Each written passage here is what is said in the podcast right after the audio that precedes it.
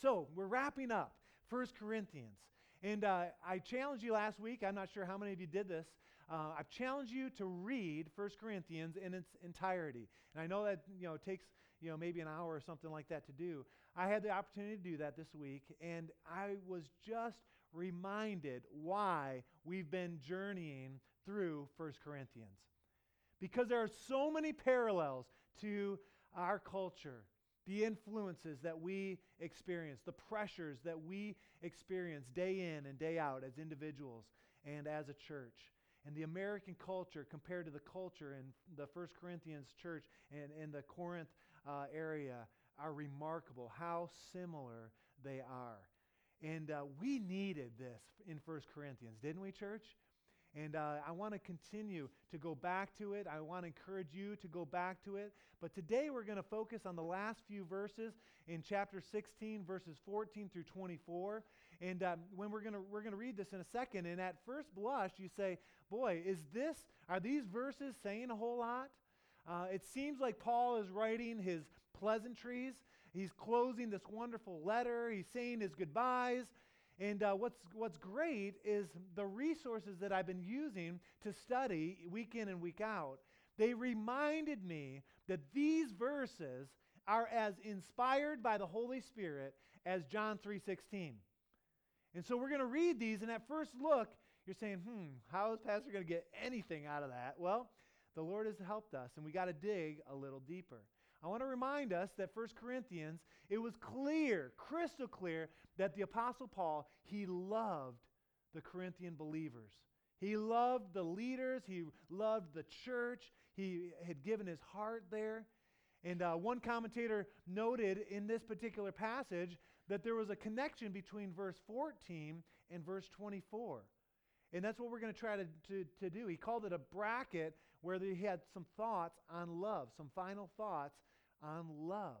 And in essence, Paul is saying, let love dominate your life. We must be people of love. This was the message that the Corinthians needed to hear. Remember that love was absent in many ways. There was discord and unity and knowledge uh, that was puffing people up. There were cliques and people were suing each other. And there was illicit sex within the, the, um, the church and marital issues and so on and so forth. And so, uh, over and over throughout the book, Paul has brought us to the love. Of course, the apex of that was 1 Corinthians 13, the love chapter. Remember, we spent some time there, didn't we? And Paul is correcting the absence of love. And you say, well, why is he addressing this? Well, because love had the potential to solve all of their problems. Love.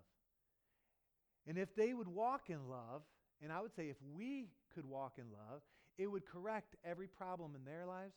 And I believe that if we walk in love, it will help us in our church, in our homes, in our businesses, in our relationships. Love is the answer. And so this morning, as we read these things, we're going to pull out four expressions of love and that these things are seen as an outflow of love. And so maybe you're already there. 1 Corinthians chapter 16. I want you to stand to honor God's word. We're going to close this.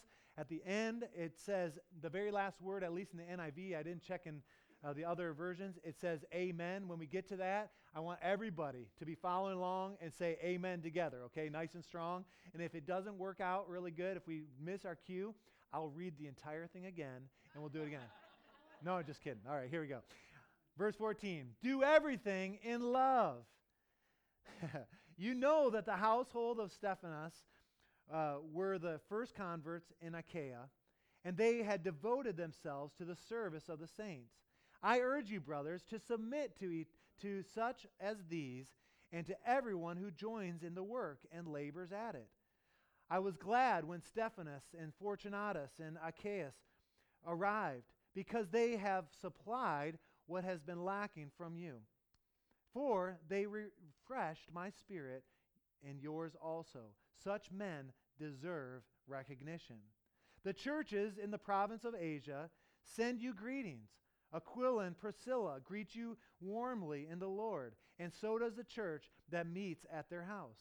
All of the brothers here send you greetings. Greet one another with a holy kiss.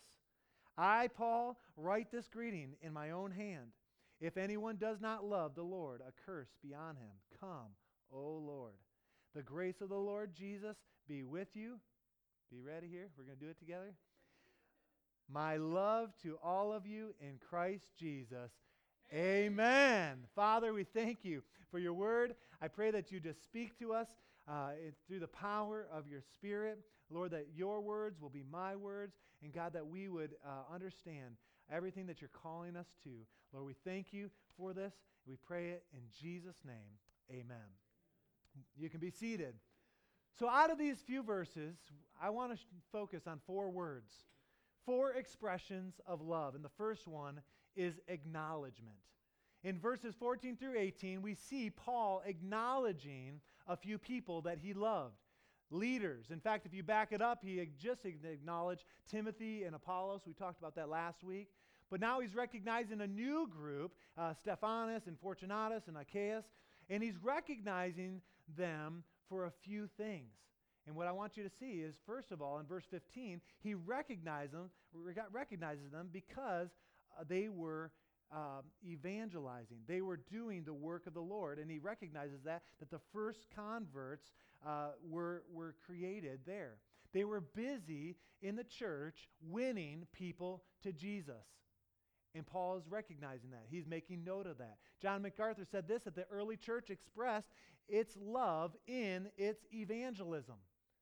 And he goes on to say, as you know, you can't just sit around and love each other and get anybody to really believe it unless you're out there carrying this wonderful gospel to the people who so desperately need it, need hearing of it. Amen?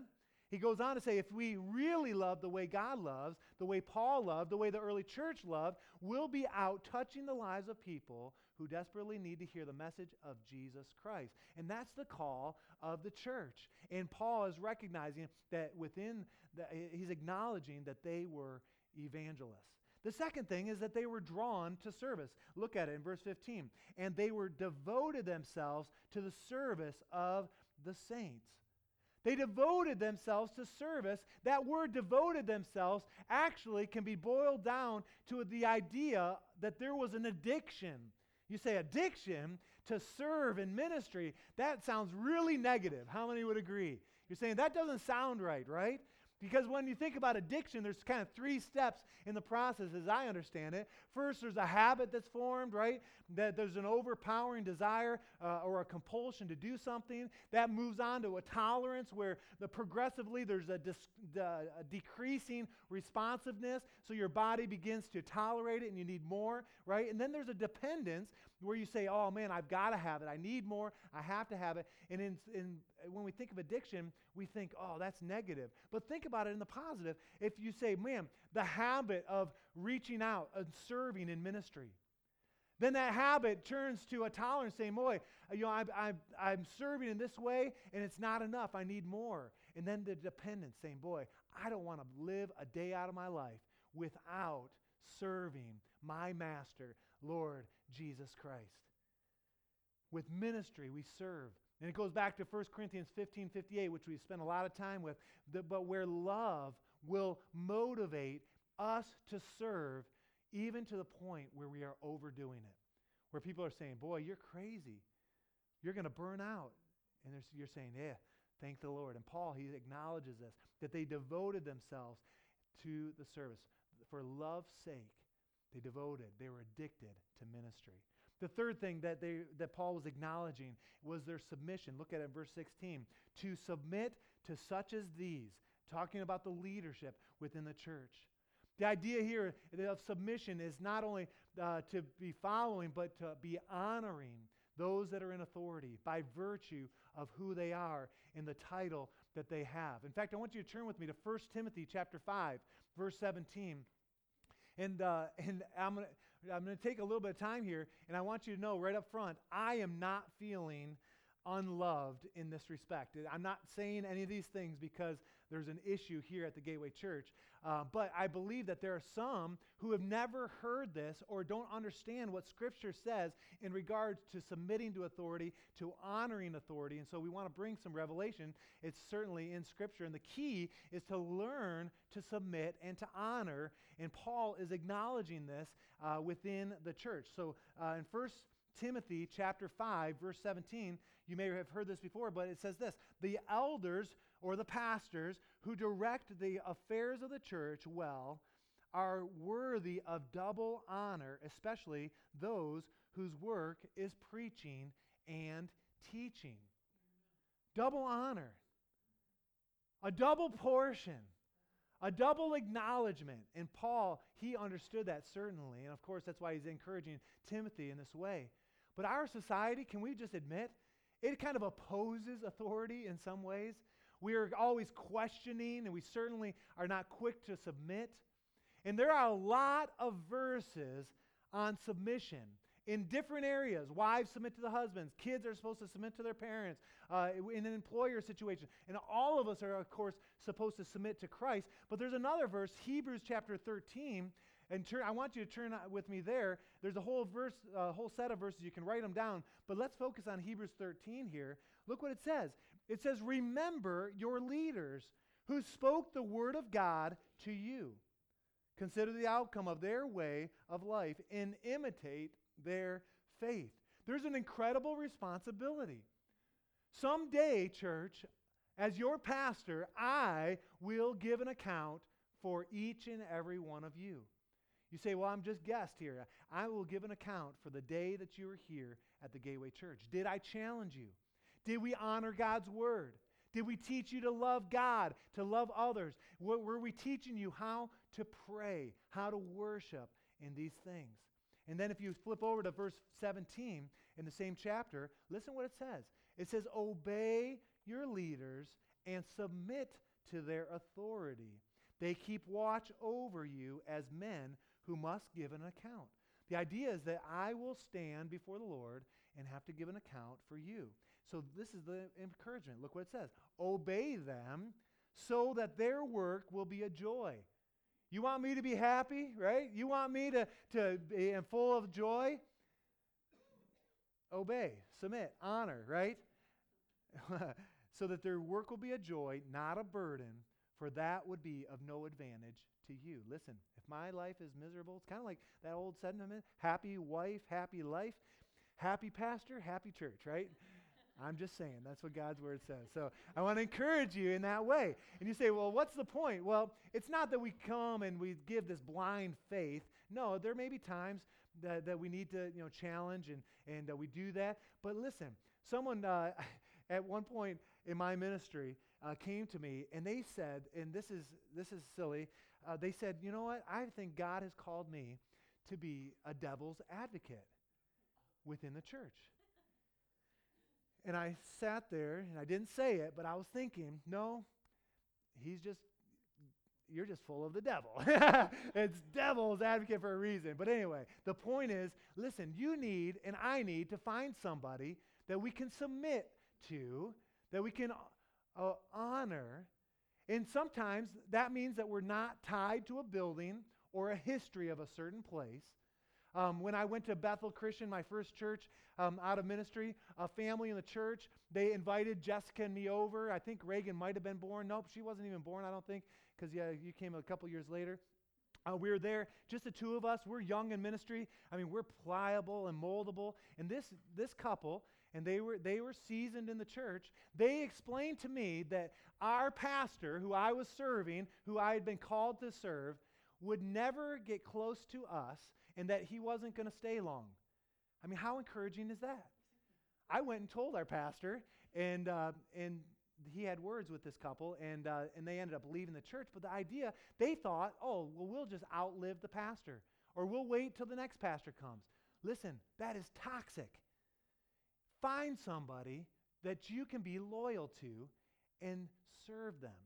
And if you don't respect the leadership, can I just be so bold that it's not good for you to sit under that kind of ministry? If you can't respect someone, and it's not good for you, it's not good for the church. So find someone, find a place. And if you can't respect or honor, submit, it will keep you from receiving God's favor, God's design for you. And again, there's no problem here. I'm not, I'm not addressing anybody specifically. I just felt like the Lord, in God's word, in his time, to, Paul was acknowledging that they were submitting. He encouraged them to submit, and he was acknowledging that. And the last thing he was acknowledging is that uh, they had refreshed him and uh, they had like given to him appreciation and merits of respect and the call of god uh, that was uh, certainly on those leaders that he was acknowledging that they needed to do that to continue in those ways. All right so the second expression of love is found in the, the next few verses in 19 through 20 and that word that i want to kind of focus on was affection. Let's look at it. It says the churches of the province of asia send you greetings. Aquila and priscilla greet you warmly in the lord and so does the church that meets at their house all the brothers here send you greetings greet one another with a holy kiss now what we're going to see here is that love produces or should produce hospitality. From one church to the next, it was interesting that they were saying, hey, we appreciate, we have opened our doors, we have embraced one another. And hospitality, church, is a sign of love. They were meeting in each other's homes. They had an openness. And by the way, we should be opening our homes, the 10 groups that we have, with 70 individuals uh, meeting on a weekly basis. That's incredible. And we want to continue to see that be a strength here at the Gateway Church because love will bond people together when there's an openness and loving and accepting one another, living life together.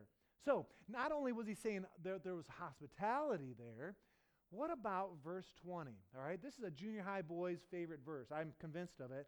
it. Because it says, right? It says, greet one another with a holy kiss. Right? You're saying that was just a cultural thing, right? A holy kiss. Well, in the New Testament, there are several verses that talk about greeting one another with that sort of kiss. All of them were saying the same thing, not to be passionate man and wife, that's not the type of kissing that this is talking about. I'm sorry to be the bearer of some sad news. It's interesting that in Scripture there are only two times where kissing is mentioned in a romantic fashion. And this is quite interesting. I had no idea to this week. The one is in, so- in the Song of Solomon. You can write this down, it's not in my notes. Uh, but chapter 4, verse 11, you may want to look it up. And it's called the Solomonic Kiss essentially, when you read it, it's describing a French kiss. How about that? About our word, right? The Lord, it is in God's word, a French kiss. And then the other one is Proverbs chapter 7, verse 13. It's actually not in a real positive. It's talking about the adulteress seducing and uh, the wayward man and bringing him in and embracing and with a, with a kiss. And so obviously that's not all that beneficial. But back to here, the holy kiss, right? get, get your minds back together, all right? In 1 Corinthians 16, a holy kiss essentially was meaning a warm greeting, right? And there are lots of verses that talk about that. It'd be similar to a hug or an embrace. There are cultures even today um, out, uh, out east. Uh, Pastor Bobby was saying this week that in uh, Connecticut and New York, there are still people that will greet each other with a, with a kiss kind of on both cheeks, uh, that sort of thing. And, uh, and when Scripture talks about this holy kiss, I want to make sure it's crystal clear. He's talking about guys kissing guys, embracing guys, you know, uh, handshake, and girls with girls. This is not a license to go around hugging and kissing all the pretty girls, guys, okay?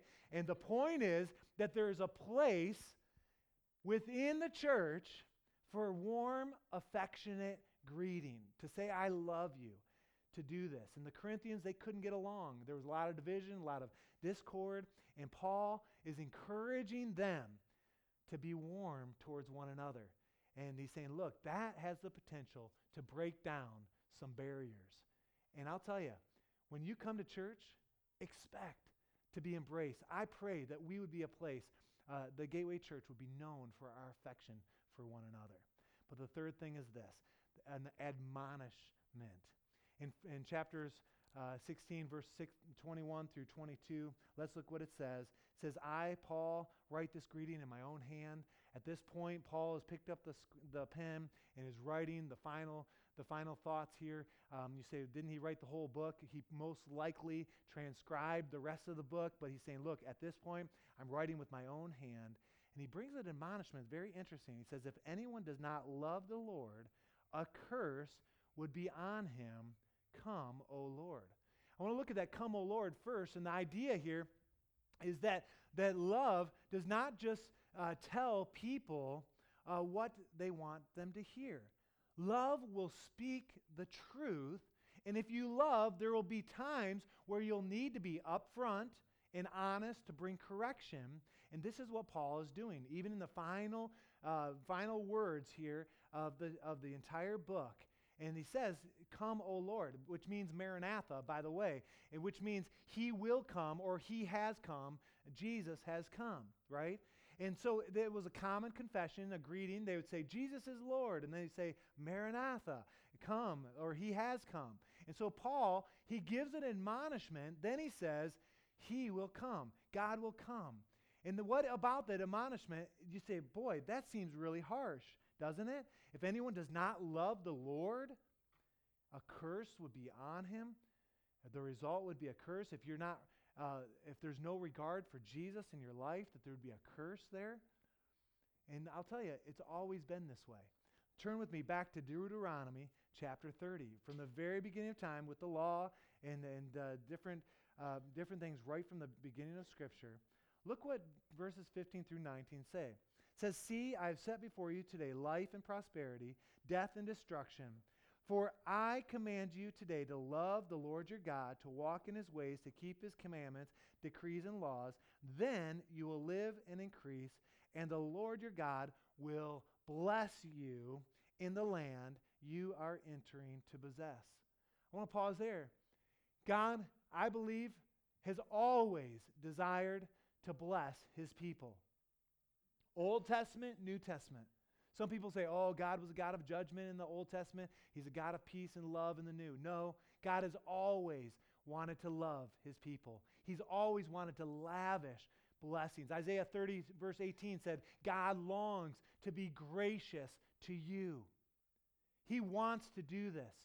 But in verse 17, says, But if your hearts turn away and you are not obedient, and if you are drawn away to bow down to other gods and worship them. In other words, if you are uh, in a place where you are choosing other things not, where God is not first in your life, that could be a job, it could be a relationship, it could be stuff, materialism. You fill in the blank. What happens then? Look what it says I declare to you this day that you will certainly be destroyed. You will not live long in the land that you are crossing the Jordan to enter and possess. Verse 19 So this day I call heaven and earth as witnesses against you that I have set before you life and death. The choice is yours.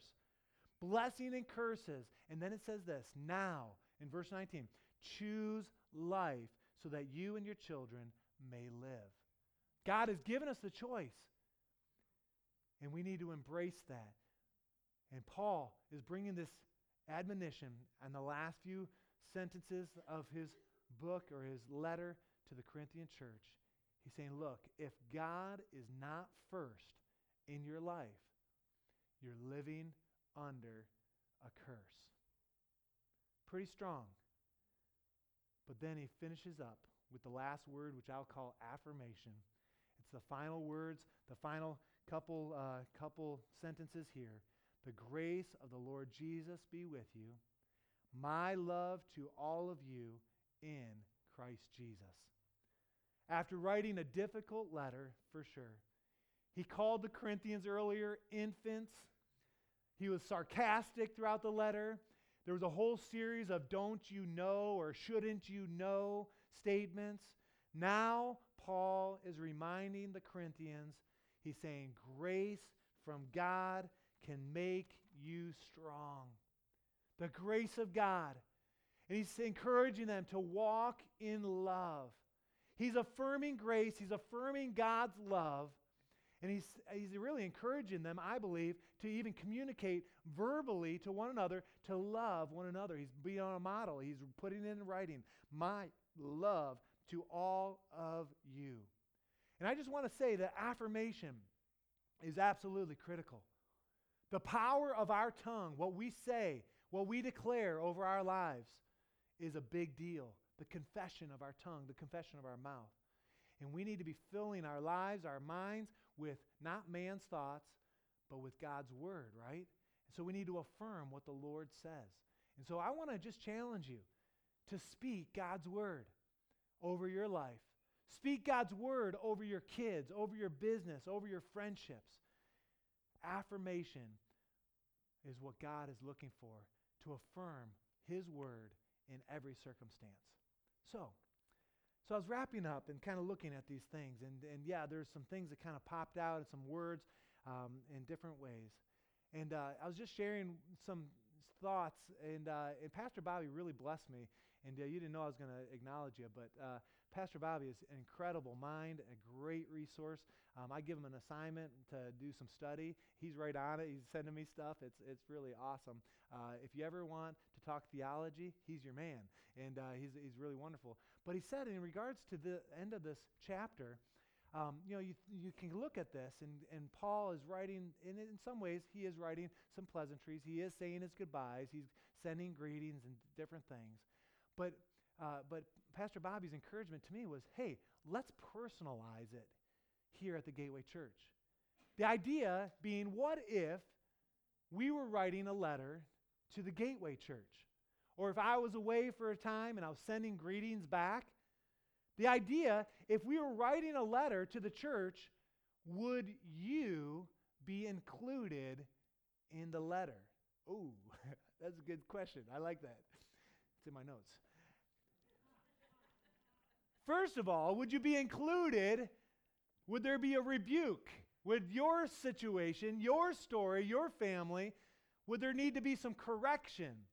Because maybe you're puffed up, or maybe there's some division, or whatever. And let me just say, don't be that guy, right? If there was a letter being written, don't be on the side of rebuke or correction. But what about the pleasantries? Would you be acknowledged for being an evangelist? Would you be acknowledged for your concern for others in our community, for others in your neighborhoods or in your families? Would you be acknowledged because of your service here at the Gateway Church? Are you devoted? Are you addicted to ministry? Or are you on the sidelines and maybe your name would not be included? Would your name be included, acknowledged for submitting to authority, having respect, or bringing appreciation? Would there be a love relationship saying, Boy, re- remember so and so, or this person submitted, or this or that? Would, who would be deserving of such acknowledgement?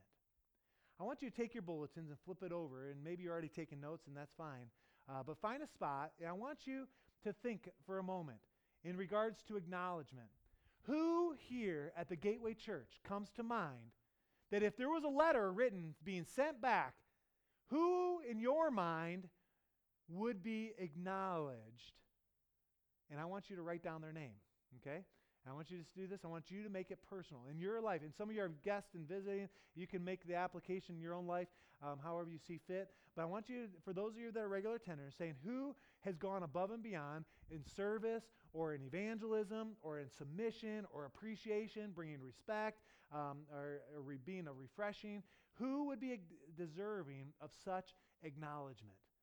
And now that you've written that down, or now that that person has come to your mind, I want to challenge you that this week that you can do something about that. You can acknowledge that person. You can stop them before you leave today. Say, hey, your name came to mind. Thanks for all you do. Or you can write them a little note, put it in the, or send them an email, or send them a text. Pick up the phone and call them, right? Let's acknowledge. And it's so important. And I want you to know that when it comes to acknowledgement, uh, next week will be our master level leader again, where we're acknowledging those that are standouts. And, uh, but really, across the board, we need to be acknowledging. And uh, that's why we do board and staff appreciation. And that's why we do pastor appreciation. We do some of those things that uh, they're on the calendar to be able to give you an opportunity to appreciate, to acknowledge, and that's what Paul was doing in these final things. How about the next thing? If a letter was written, how affectionate are you? Would you be acknowledged for your affection? Is your love seen here in these circles at the Gateway Church? Are you a hospitable person? Are you committed to connecting with others? Each week when you come before church, I encourage you to be here early so you can greet one another and spend some time with each other. After service, we, we say, hey, we're going to close our time with a time of greeting. Uh, we do that typically. We've kind of changed the model for a season here. And I want to encourage you don't just leave, make sure you're connecting. Be affectionate towards one another, be hospitable, open your homes, and pray. My prayer is that we would be a place of warmth and affection. How many want that for our church? Amen. It's important. If a letter was being written, also, would there be some admonishment? What would the Holy Spirit put on someone's heart to write about the Gateway Church? You say, boy, admonishment is not fun. When there's correction or rebuke, that's not fun, but listen, I appreciate it. And I hope you do as well. That if I get off in any way, I want to be open to the Holy Spirit working in someone else's life to bring some correction into my life. And people have many times have helped me to keep my head screwed on right when I've got off. And I want to be a person that's willing to speak the truth, but also willing to listen to truth. And then also to be speaking life. And then that last bit with affirmation. How do we do that? To, to emphasize grace, to emphasize love. We need to be thinking about our words, thinking about our confession. What would you speak about others? And I pray that it would be rooted in God's word. Let's pray. Lord, I thank you this morning, Lord, that you have helped us. Lord, and as we are concluding this book, I pray that all the lessons would come flooding back into our hearts and into our minds. And maybe as we revisit these scriptures in our own time, I pray that you would continue to strengthen us and help us, Lord, to be effective for you above anything else. God, I pray this, that you would help us to be passionate and committed. Lord, that you would help us to acknowledge one another, that you help us to be affectionate, to bring admonition, to, be, to bring correction, rebuke when needed, and to be people full of your word, to affirm that in our own lives and in the lives of others. We thank you for this. In Jesus' name.